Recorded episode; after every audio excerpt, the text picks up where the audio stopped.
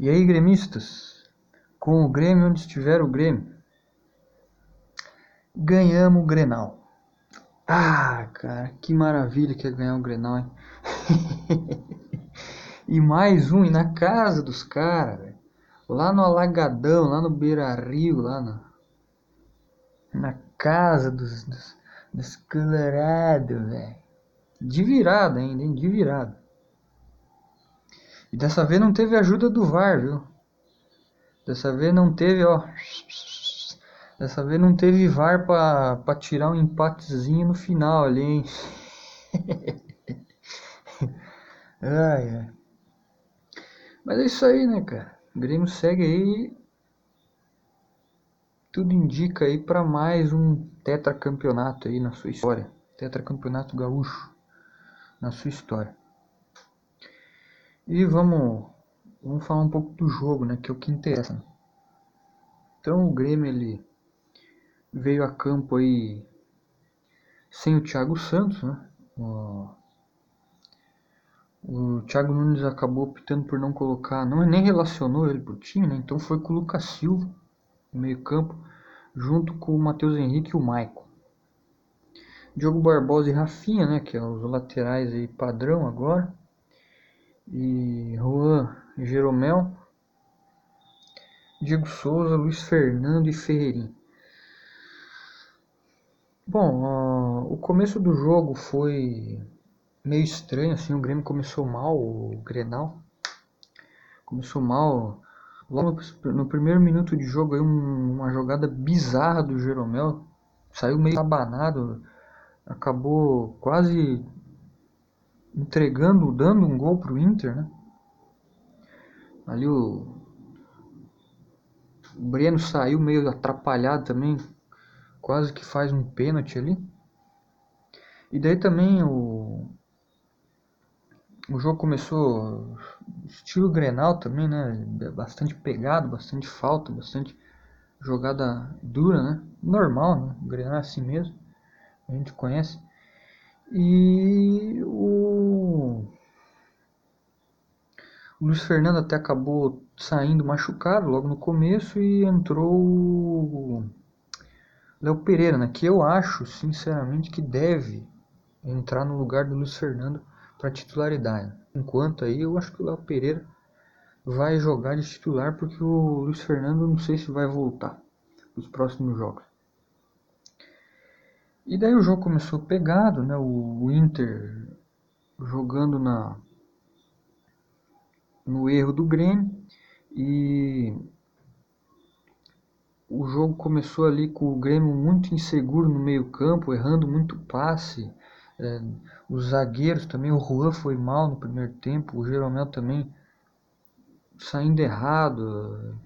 E uma falha grotesca da, da defesa em que o, o Edemilson, o Edemilson jogou uma bola no meio da entre o Diogo Barbosa e o Juan, a bola passou pro Ah, não, foi o foi o foi o o zagueiro do Colorado lá jogou a bola no meio da zaga, a bola passou, pegou no Edenilson, que cruzou pro Galhardo fazer o gol.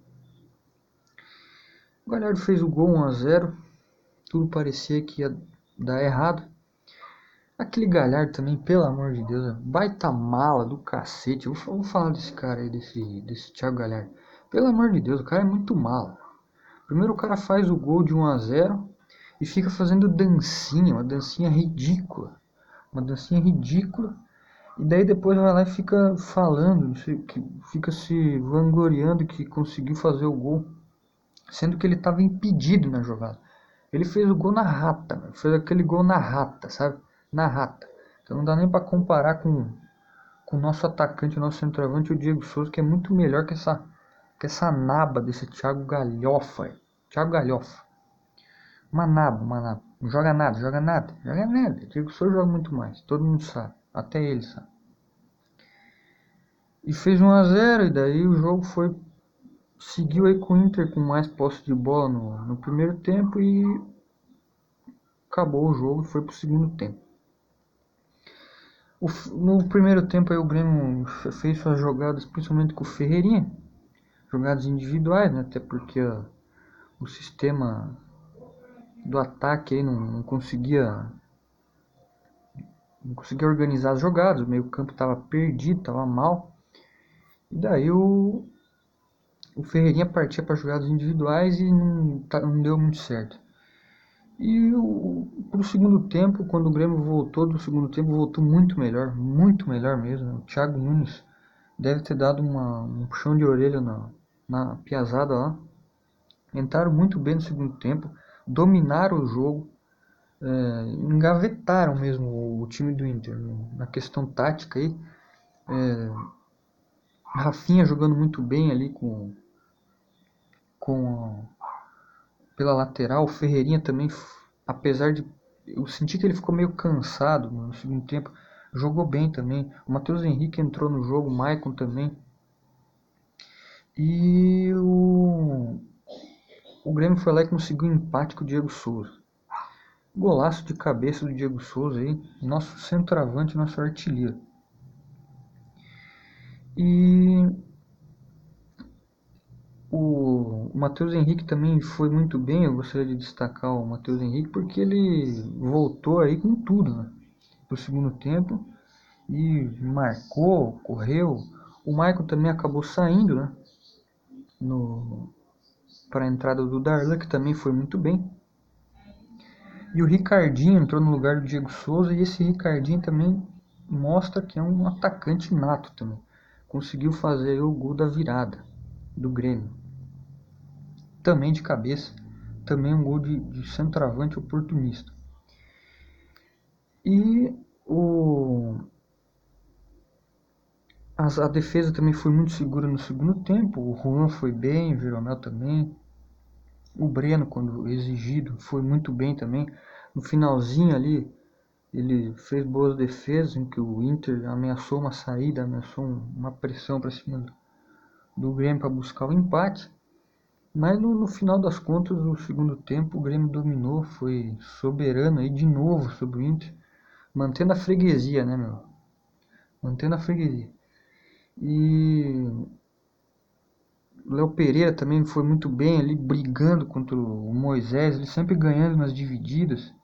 O Darlan foi bem, o time foi bem, tá, tá jogando bem, tá jogando bem. Não, a bola aérea não foi problema, né? Até porque o Inter não conseguiu ameaçar muito o Grêmio, foi, foi enga, engaiolado, né? enca, encaixotado pela, pela marcação.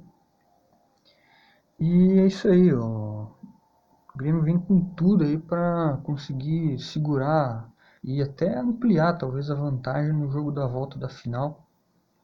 E dessa vez na arena, né? Na arena do Grêmio em casa. Até porque a gente sabe, né, que o pessoal lá, aquele pessoal lá do dos vermelhos lá, eles não ganham título fora de casa, né, meu? Os caras não conseguem ganhar título fora de casa. Então, já tem aí uma uma vantagem. E além do que, eles estão quase caindo fora da Libertadores. Né? Mas o problema é cada um com seus problemas. O Grêmio já está classificado na Sul-Americana. Vai viajar aí para. Não sei se é para Venezuela ou se é para Colômbia enfrentar o.